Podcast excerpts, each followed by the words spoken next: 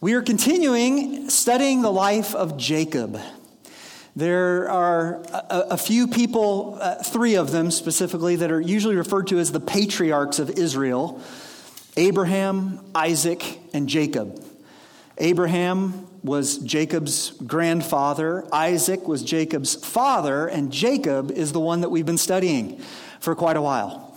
Um, Jacob is well, if you've been following with us and studying this out, Jacob was kind of the sketchiest of all of them as far as a person. And um, we've, we've seen a bunch of things that have happened in Jacob's life that um, have put Jacob in a place where, eh, well, let's just face it, today he's got a real problem. He's got a problem because he knows he is the one that God has called to be the recipient of the covenant promises, promises that God made to this family. And Jacob knows he's the one that is supposed to be carrying things going forward, just like his father did and his grandfather before him. But Jacob has made some decisions in life that have kind of haunted him for a really long time.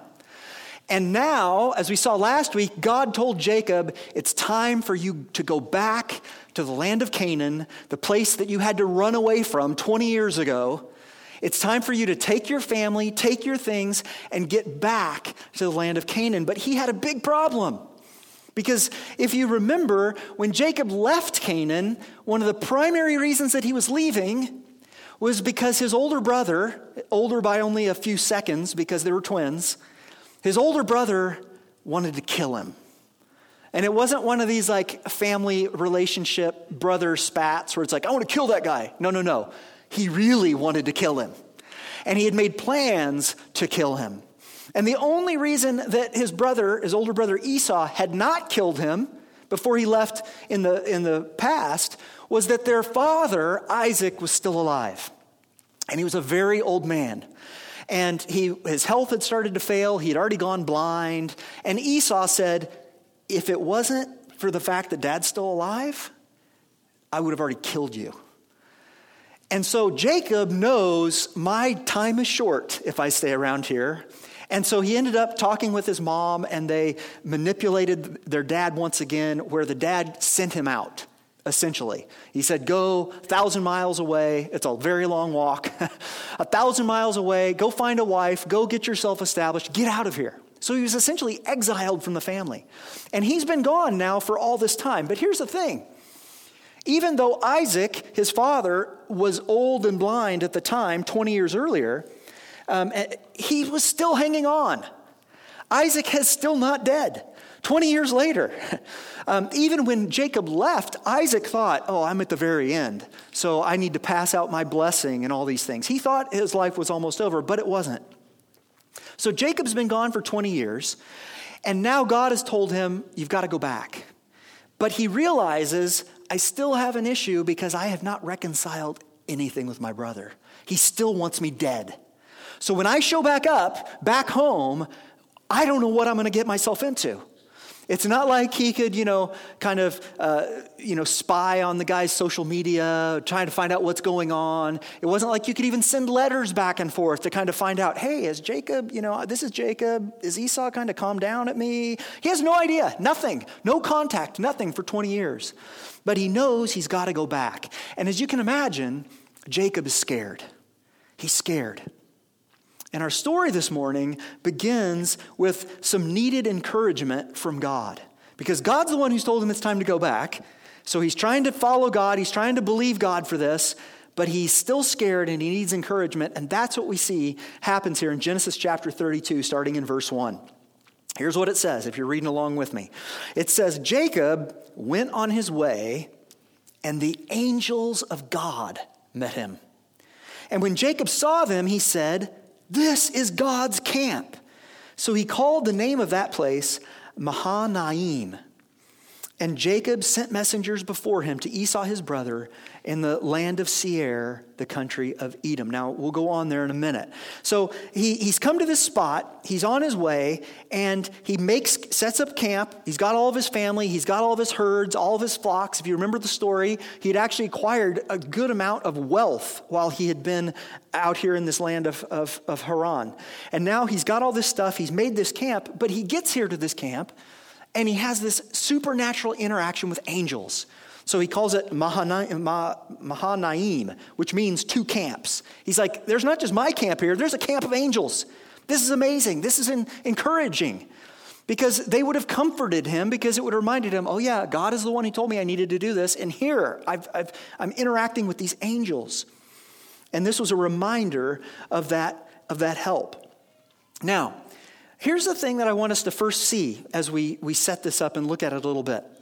When we think about some of the hard places, and today that's what we're talking about. We're going to talk about hard places, hard places that we go through as human beings in life. And when we think about some of the hard places, sometimes incredibly difficult places that God takes people through, when we think about those things, um, it's important to remember that God's grace accompanies those hard places. When you think about some of the things that God has called people to do, sometimes overwhelming things, and you hear about somebody's story, their testimony, you're like, I could never do that. I don't have that kind of courage. I don't have that kind of just drive. I don't have the ability to do the things that this person has done that God has called them to do. And when you think about that, you have to remember God's grace accompanies them. These people aren't superhuman. All right, and that's something that I think that you've seen as we've studied the patriarchs of Israel. When we talk about Father Abraham, the great man of faith, no, he's just a human being like the rest of us. They're not superhuman. But when God's grace empowers them, something else happens. When we think of, you know, some of the other Bible stories that you may know, Daniel being thrown into a lion's den, or Esther standing up to a king with the, a real risk of death, Jesus looking at a cross and going to the cross. We have to know that when God calls us to do something, even something dangerous, something scary, he will be the one that empowers us and enables us to do it. Right, that's important to know. And that's what's happening here with Jacob. Jacob knows I'm supposed to do this. That's the last place in the world I want to go because there's, there's a person that's out to kill me. I don't want to go here, but when God calls you to do something, He's going to empower you. And that's what these angels are reminding uh, Jacob of. He's like, All right, I've got some help here that I don't even understand. And in this case, God sends angels to meet and encourage Jacob. Now, I wish that God did this all the time for us. Wouldn't you like that? Oh, got a hard job interview to walk into. Well, no problem. An angel appears to me in, in the car next to me, you know. Oh, don't worry. We're here with you. We're walking you through this path. Or you've got to have this hard conversation. You've got to do this thing. You've got to, whatever it is. And all of a sudden the angels pop up and they're like, oh, yeah, no, no worries. God's paying attention. He's here with you. That sounds good. I don't know why it doesn't work that way, but it doesn't. Now, I do want to say this just because we're here talking about angels and thinking about angels. Um, the Bible doesn't really teach us a whole lot about angels. We know some of their names, we know some of what they do, but really not much else, okay? Um, they appear in the Old Testament and the New Testament, scripture. They often take a human form, but angels are not humans and they never were. Some people sometimes think, oh, when I die, I'm going to become an angel. No, you won't. All right? You don't turn into an angel. Um, that's, not the, that's not the way it works. They are spiritual beings created to serve God. That's what an angel is. An angel is a spiritual being created to serve God. Now, I do know that some theologians have, have built these extensive theories about angels, and some might be very accurate. But much of what they claim is speculated outside of the Bible. All right? Angels, um, oh, because all of us have these imaginations of what angels would be like.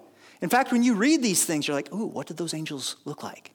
Well, let me tell you this angels are not fat babies sitting on clouds with harps and halos and wings all right? They're not. They're not. I know that a lot of people, they have this vision of whatever an angel is supposed to look like, but that's not very biblically accurate.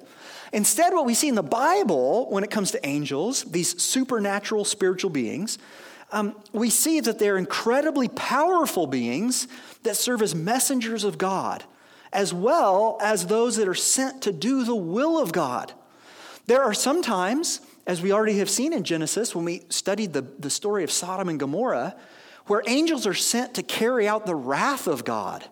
And it's, it's, it's heavy, it's scary. But then other times, angels are sent to declare the good news of God, like, like the angels that came to declare that Jesus was born to the shepherds in the field, the, part of the Christmas story. Right? So angels have different things that they're sent to do. Um, and I believe that, that God sent these angels to meet Jacob because what he needed at the moment was a message of courage. He was so scared of what he was about to do that he needed encouragement to keep going forward. Now, for 20 years, Jacob had had the time to, to think about all that had happened between he and his brother. You know how that works? Whenever you have like an argument with somebody, and it's a serious argument and it really hurts you or hurts them, right? And, and you kind of think about it a lot and you're processing it and you're going back over it in your head. Does anybody else do that? Yeah. And we're thinking about, well, I could have said this, or I should have said that, or I can't believe they did that, you know, or how did all these things pile up to that? Why did we even have this mess up, blow up? That's the way it is a lot of times in families, especially. There are families that get shattered over things, sometimes the smallest, stupidest little thing that happened decades ago, but people can't let it go and they can't get over it and they can't work through it. And so I'm sure Jacob was thinking about all those things. I'm sure he could still picture the day that Esau came in from hunting and he was, he was worn out and tired and he was super hungry. Remember? And, and Esau came in, he's like, I'm starving. If I don't eat something right now, I'm going to die. And Jacob, who'd been at home all day cooking this incredible stew, is like, oh, I got some stew here. And what did Jacob do? He took advantage of his impulsive brother and said, All right, well, I'll give you this food since you're going to die, but I want your birthright. I want to be known as the oldest brother. And because of that, that would come with the inheritance from the family. And so he remembers that time. But that wasn't even the thing that sent Esau into such a rage that he wanted to kill him. The thing that actually happened was, was years later about the blessing. You remember that? That's when Jacob teamed up with his mom to trick his old blind father who couldn't see the difference between his two sons anymore. He tricked him into blessing him as the firstborn and base essentially robbing Esau of everything else he had left. And that was the time where Esau was like, I'm going to kill you.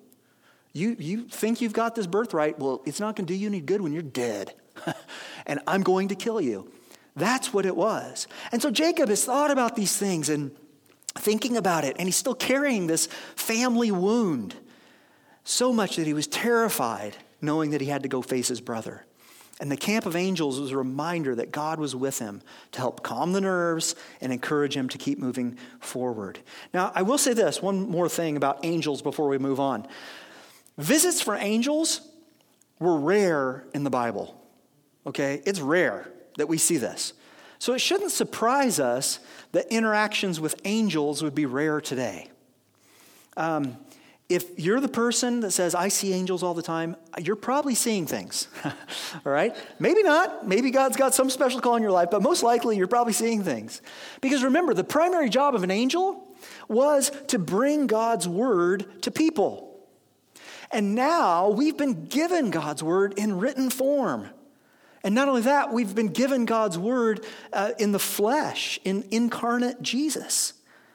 And if you need encouragement, like Jacob did at this point and needed a visit from an angel, you've got a great place to find it. It's right here in this book. Open it up, read it, know what God has to say to you. There's encouraging things in God's word for you when you need it. So, with this boost of confidence, Jacob is now ready to move toward Esau.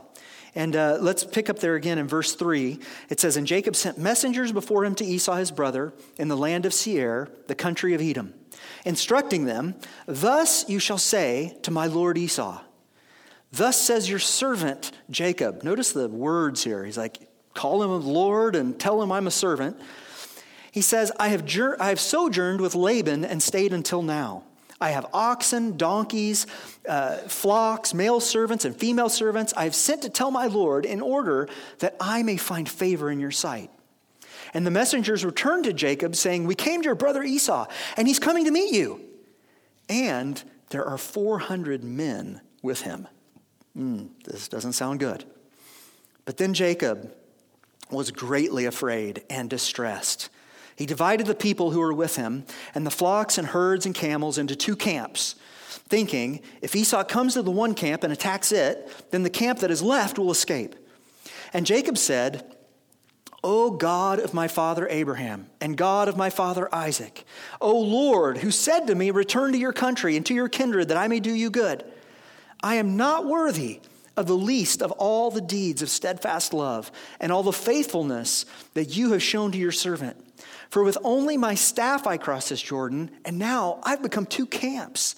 Please deliver me from the hand of my brother, from the hand of Esau, for I fear him that he may come and attack me, the mothers with the children. But you said, I will surely do you good and make your offspring as the sand of the sea, which cannot be numbered for multitude.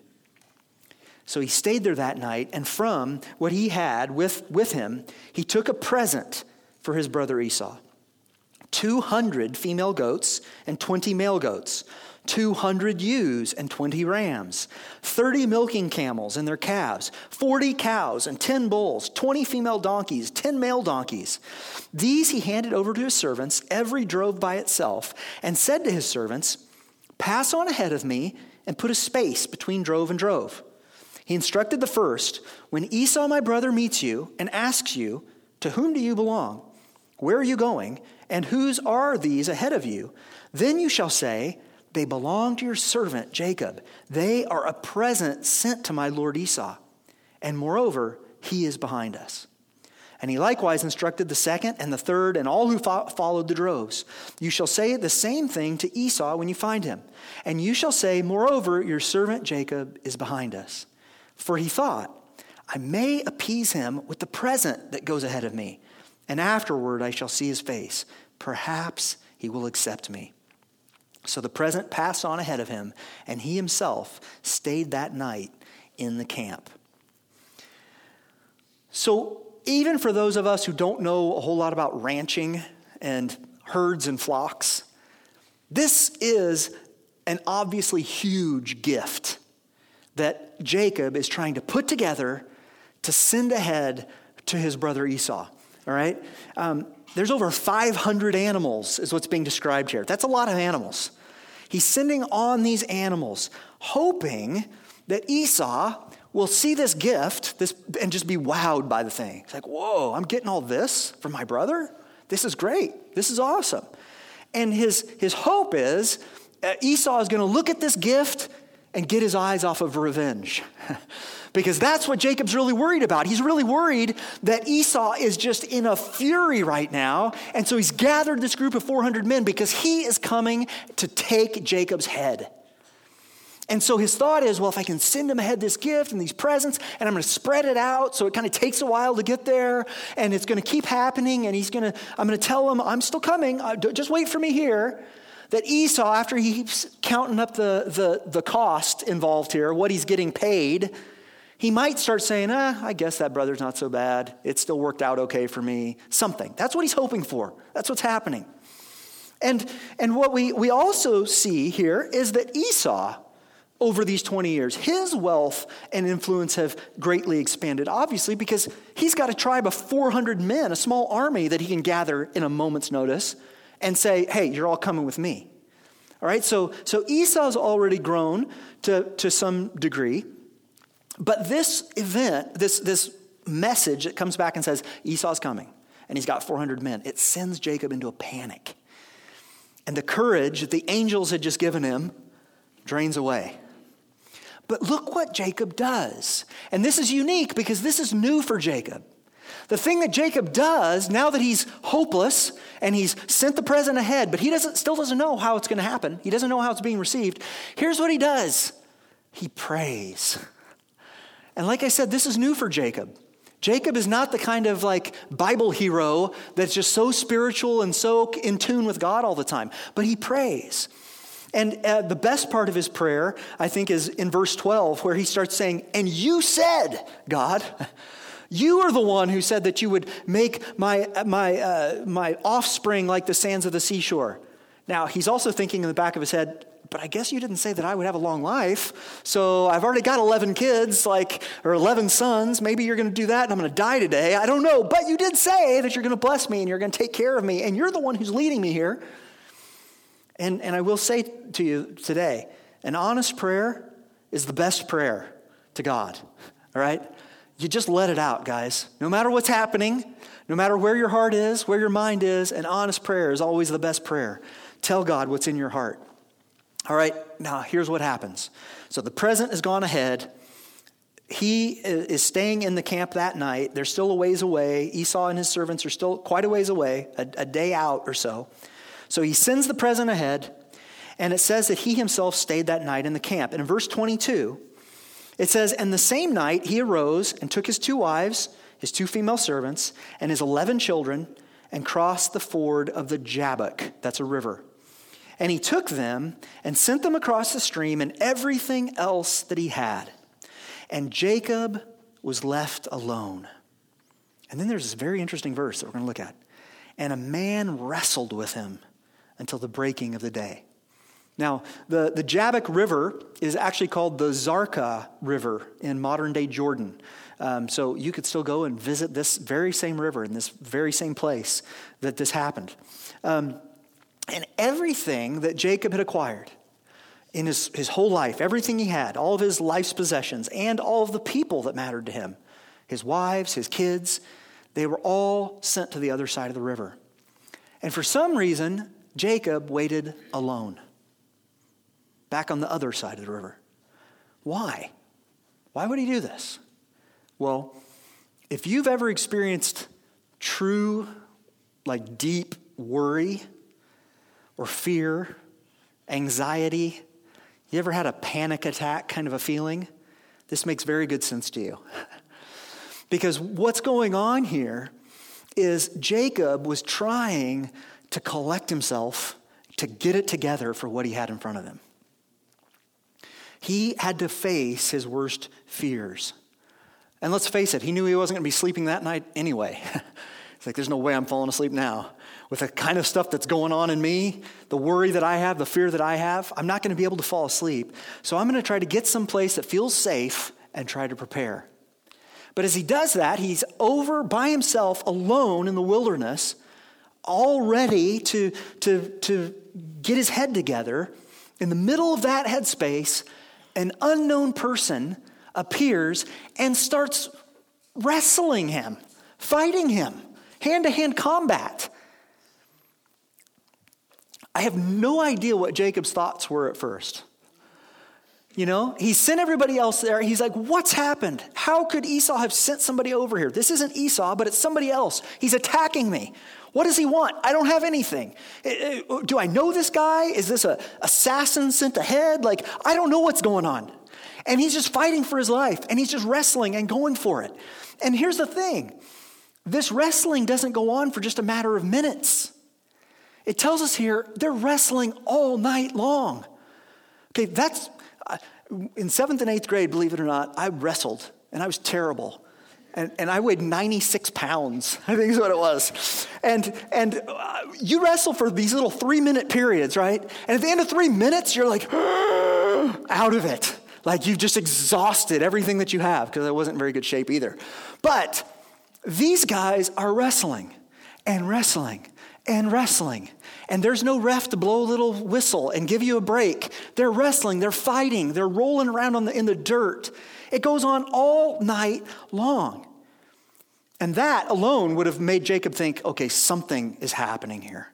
Looks, let's read verse 25. Here's what it says it says, And when the man who's wrestling Jacob saw that he did not prevail against Jacob, he touched his hip socket, and Jacob's hip was put out of joint as he wrestled with him. And then he said, Let me go, for the day has broken. But Jacob said, I will not let you go unless you bless me. Hmm, interesting. And he said to him, verse 27, What is your name? And he said, Jacob. And then he said, Your name shall no longer be called Jacob, but Israel. For you have striven with God and with men and have prevailed. Then Jacob asked him, Please tell me your name. But he said, Why is it that you ask me my name? And there he blessed him. So Jacob called the name of the place Peniel, saying, For I have seen God face to face, and yet my life has been delivered. And the sun rose upon him as he passed Penuel, limping because of his hip. And therefore, to this day, the people of Israel do not eat the sinew on the thigh that is on the hip socket, because he touched the socket of Jacob's hip on the sinew of the thigh. All right, it didn't take long, wrestling and exhaustion, for Jacob to realize something else is going on here. In fact, this isn't just a man that I'm wrestling, this is a spiritual being. Now, these two weird names here, Peniel and Penuel, both mean the same thing face of God. El is God, the, the generic term for God. So Peniel means face of God. And, and this was an actual flesh and blood experience that Jacob had. But the wrestling match only served to teach Jacob what God was doing in his life. Sometimes we need a very real, tangible experience of something to really let it sink in. That's what's happening here. God has sent this being to come fight with Jacob and wrestle with Jacob in such a hard place that he's already at, to allow him to continue to fight and wrestle, fight and wrestle, struggle, strain, sort all this out, really to teach Jacob a lesson. In fact, you just see, at first, Jacob's thinking, I might win this thing. You know, I can do this. I'm going to keep fighting. I'm going to do it to the end. And then, as, as daybreak is coming, you see the, the guy who's been wrestling with him has just been toying with him. Right? And it says he just touches his hip, and his hip's out of socket. and it's a bad enough injury, it's the rest of his life. He's going to walk with a limp. All right? But what God is doing here is he's teaching Jacob what his life has been all about. Now, you might ask yourself, well, who was this mystery man that Jacob wrestled with? And I don't think that the text is clear. Jacob is the one who claims in verse 30 that he saw God face to face, right? That's what Jacob says. That's why he names the place the way he did. He believed he was wrestling God himself. But I will point out, nowhere does this man claim that he is God. Nowhere. Nor does Moses, who wrote the book of Genesis, nor does he call him God. Uh, Moses, usually when, when somebody has an, uh, an experience with God and God appears, Moses writes, and God appeared to so and so, you know? That's not what we see here. Um, it is clear that it's a supernatural being that God sent and that he has God's authority to change Jacob's name. Uh, Hosea the prophet says in his book, the book of Hosea, that it was an angel of God, Hosea 12 4, if you want to know that. Some theologians say this was what they call a Christophany, meaning an Old Testament appearance of Jesus. Who it is, though, is not the point. So don't get stuck on that little detail of, well, who is this person? It really doesn't matter. God was teaching Jacob. And that's the part that we need to understand. The wrestling symbolized the struggle that Jacob had gone through his entire life. Think about it. Before birth, we saw, um, we saw that he was wrestling with his brother in his mother's womb. Um, we, we saw that earlier in the story. Not only that, when he was being born, the reason he got his name Jacob is because as his twin brother was coming out of the womb, Jacob was holding on to his heel. And, and from that point on, he struggled with his brother all the way through growing up. He fought for his way at home. He wrestled with his father in law, Laban, for all those years. He argued with his wives. And now here he is, fighting for his life again, trying to prepare himself for another battle with his brother. And here, at this point in his life, Jacob now understands I'm wrestling with God and I need to beg him for a blessing. That's what Jacob's asking for here. Do you find that a little strange? Like you've been wrestling. It's not, hey, will you just get off of me? Leave me alone. It's not even a, a, something practical. Will you make me stronger? Will you just go on and strike Esau dead over in his camp? Will you do something that makes me, gets me away from here, get me out of my situation? No, none of those things. The thing he asks for The thing that he knows he needs more than anything else is that he needs a blessing. Now, if you'll remember, previously he thought he would find fulfillment and wholeness if he could get his father's blessing. That's why he went so far as to rip off his own brother to get the blessing. He thought that would make him whole, and he stole it, but it still left him empty. All of his own efforts came up short. All of them. So now he's begging God. So here's a question you got to ask yourself this morning Do you believe that there is something in this world that could fulfill you? Is there something in this world that you don't have? Maybe you're close to getting it, or maybe you're a long way away from it. Is there something in this world that could fulfill you? Some dream job? Some romantic relationship? Some accolade or acknowledgement? Maybe it's something tangible. Maybe it's if I could just get a house, or this particular car, or have some dollar amount in the bank, or I don't know, a hard to get pair of sneakers. I don't know what, you, what it is that you think would make you whole. None of these things, none of these things will make you complete. None of them. Only God can do that. Only God can fulfill you. And the blessing that he's begging for comes in a way that he did not expect. The wrestler asks Jacob his name. Now, like I told you, Jacob's name actually, uh, the, the, the, Hebrew for, it, for Jacob is heel grabber, back to when he was born, and he was grabbing onto his brother's heel. But it also means cheater, uh, some person who's a deceiver, a sketchy human being. That's what Jacob means.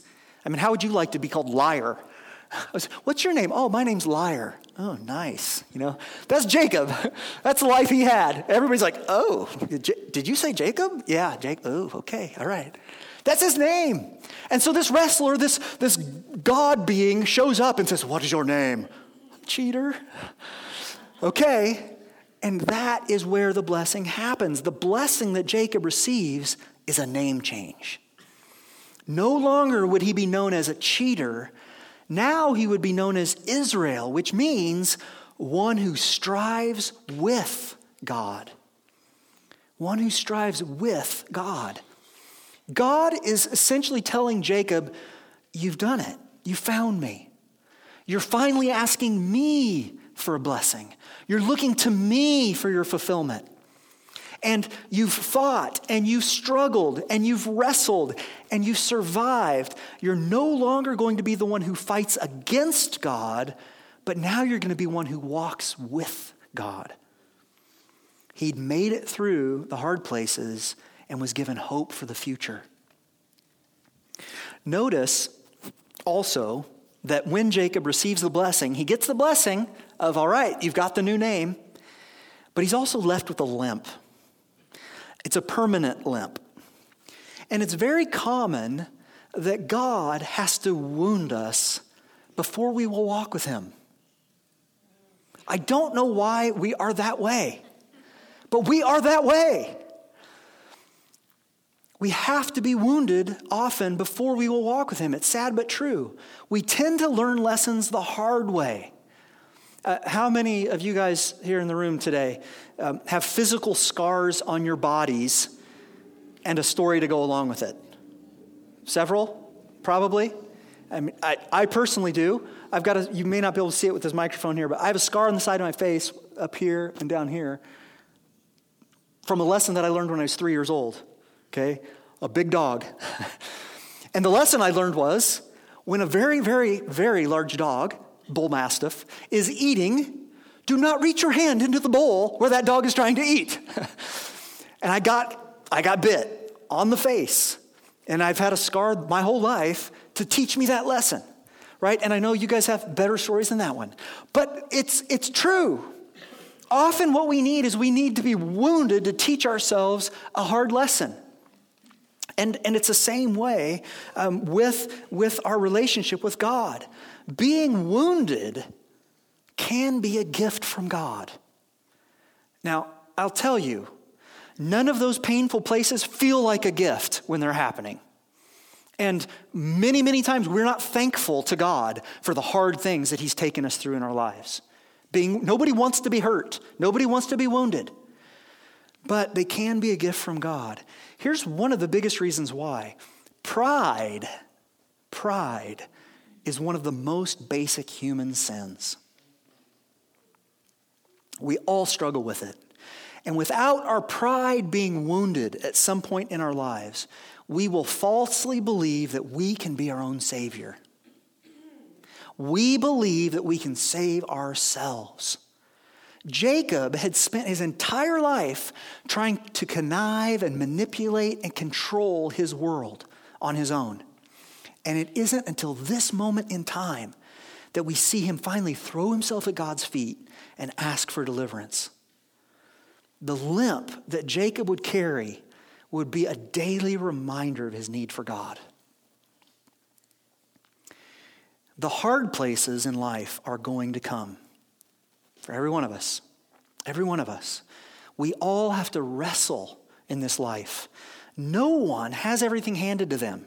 Even those people that you think have been, that they got it all, even those people, they have to wrestle in this life too. And here's an important thing if you don't under, hear anything else today, please listen to this. Every person that has come to know God has humbled themselves or been humbled so that they can find a Savior. Every person who knows God and walks with God. Every person. Because it's in that place of brokenness that the relationship finally gets put back in order. You have to understand, all of us were born broken. We're born with this, this misconception that we can be God. This goes back to Adam and Eve in the garden, wanting to be like God. That was the whole temptation that the, the serpent brought to Eve was if you eat this fruit, you will be like God. And they're like, yeah, that's what I want. I want to be like God. But when we're broken, it allows God to reorient things the way they're supposed to be. You are not God, He is. You are not almighty, He is. You are not glorious, He is. And He loves you in your brokenness and your insignificance and your weakness. So now that Jacob is exhausted beyond belief, emotionally, mentally, and physically, and he's permanently injured from this encounter. Now it's time to actually face Esau. All right? Here we go. Chapter 33. Here's what it says. And Jacob lifted up his eyes and looked, and behold, Esau was coming, and 400 men with him. So he divided the children among Leah and Rachel and the two female servants. And he put the servants with their children in front then Leah with her children, and Rachel and Joseph last of all. And he himself went on before them, bowing himself to the ground seven times until he came near to his brother. This is a sign of humility.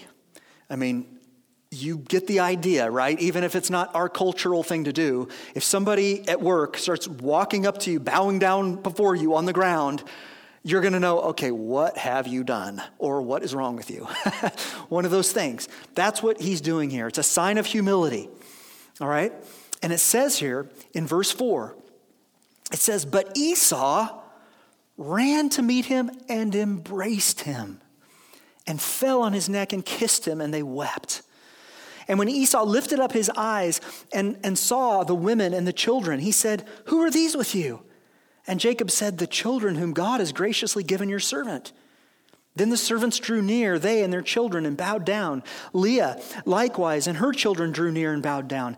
And last, Joseph and Rachel drew near, and they bowed down. And Esau said, What do you mean by all this company that I met? And Jacob answered, To find favor in the sight of my Lord. But Esau said, I have enough, my brother. Keep what you have for yourself. And Jacob said, No, please, if I found favor in your sight, then accept my present from my hand, for I have seen your face, which is like seeing the face of God, and you accepted me. He still hasn't given up flattery yet. Okay, this is who Jacob is. Please accept my blessing that is brought to you because God has dealt graciously with me and because I have enough. Thus he urged him, and he took it. Then Esau said, Let us journey on our way, and I will go ahead of you. But Jacob said to him, My Lord knows that the children are frail, and that the nursing flocks and herds are a care to me. If they're driven hard for one day, all the flocks will die. Let my Lord pass on ahead of his servant, and I will lead on slowly at the pace of the livestock and that are ahead of me, and at the pace of the children, until I come to my Lord in Seir. So Esau said, Let me leave with you some of the people who are with me. But he said, What need is there? Let me find favor in the sight of my Lord. So Esau returned that day on his way to Seir. But Jacob journeyed to Succoth and built himself a house and made booths for his livestock. Therefore, the name of, that, of the place is called Succoth. And Jacob came safely to the city of Shechem, which is in the land of Canaan, on his way from Padan Aram, and he camped before the city. And from the sons of Hamor, Shechem's father, he bought for a hundred pieces of money the piece of land on which he had pitched his tent. And there he, erected an altar and called it El Elohi Israel. Thankfully, Esau had changed over these 20 years. Not only had his anger toward Jacob cooled, it seems like he genuinely missed him. I'm sure it wasn't that way for the first couple years. You know, that punk brother of mine. But eventually he's like, eh, whatever, I'm going to move on. And he did, and good for him. I'm glad he did. Esau gets a really, had a really rough go of it, as we've seen through Scripture.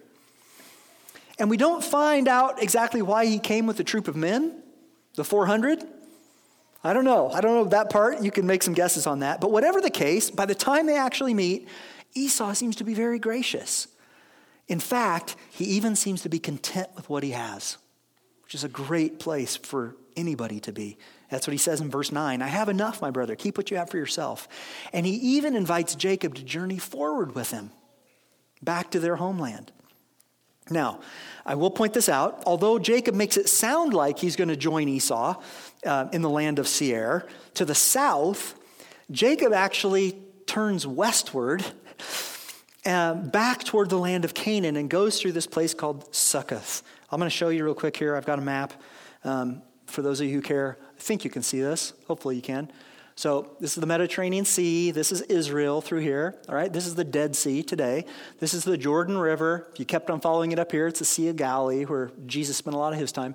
This little blue line right here is actually the Jabbok River that we've been talking about. This is where he had the wrestling match.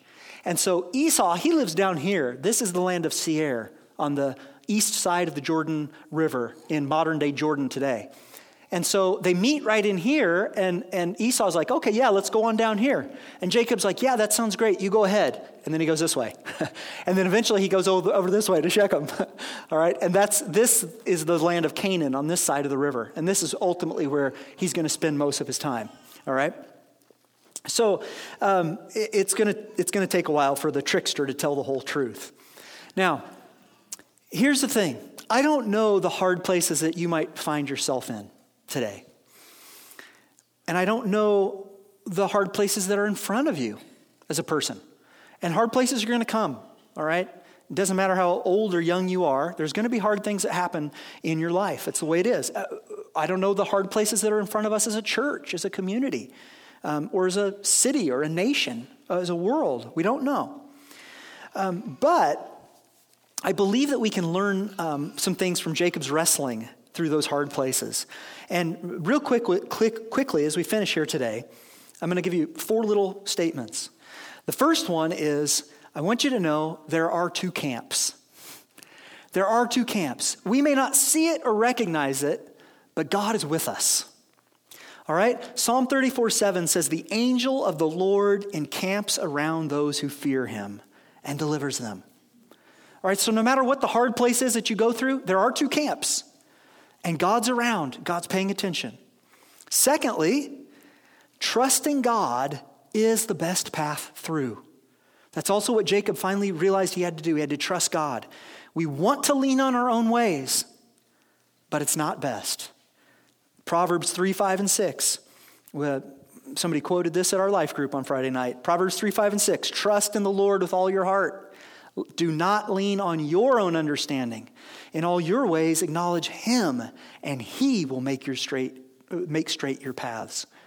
Trusting God is the best path through.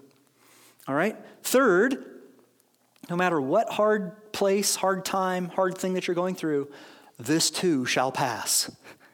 All right? We will get through the hard places. You will make it through the hard places or you will die and go to heaven. All right? So if you're a believer, it's win win. Either you make it through or you don't, but if you don't, you go to heaven. All right? I, know that's a little blunt, but it's true. This too will pass. Psalm 30, verse 4 and 5 says, Sing praises to the Lord, O you his saints, and give thanks to his holy name. For his anger is but a, for a moment, and, but his favor is for a lifetime. Weeping may tarry for the night, but joy comes with the morning. There's another side to this. Don't give up. Don't think I'm never going to make it out of this. My life's never going to be okay. Yes, it will. And yes, it can. God will do it. And finally, the very last thing transformation is the blessing, even if we end up with a limp. Romans 12, 1 and 2 says, I appeal to you, therefore, brothers and sisters, by the mercies of God, to present your bodies as a living sacrifice, holy and acceptable to God, which is your spiritual worship. Do not be conformed to this world, but be transformed by the renewal of your mind, that by testing you may discern what is the will of God, what is good and acceptable and perfect.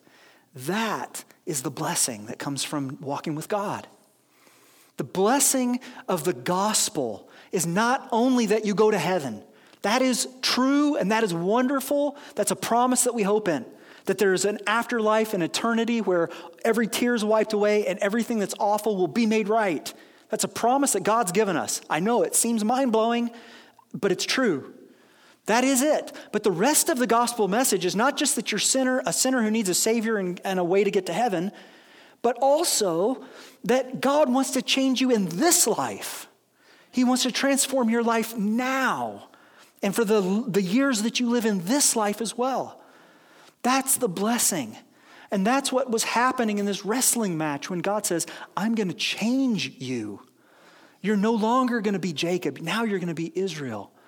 And that transformation is a blessing that is open and, and, and we are all invited um, to receive and to be experiencing life in a different way than we had it without Him.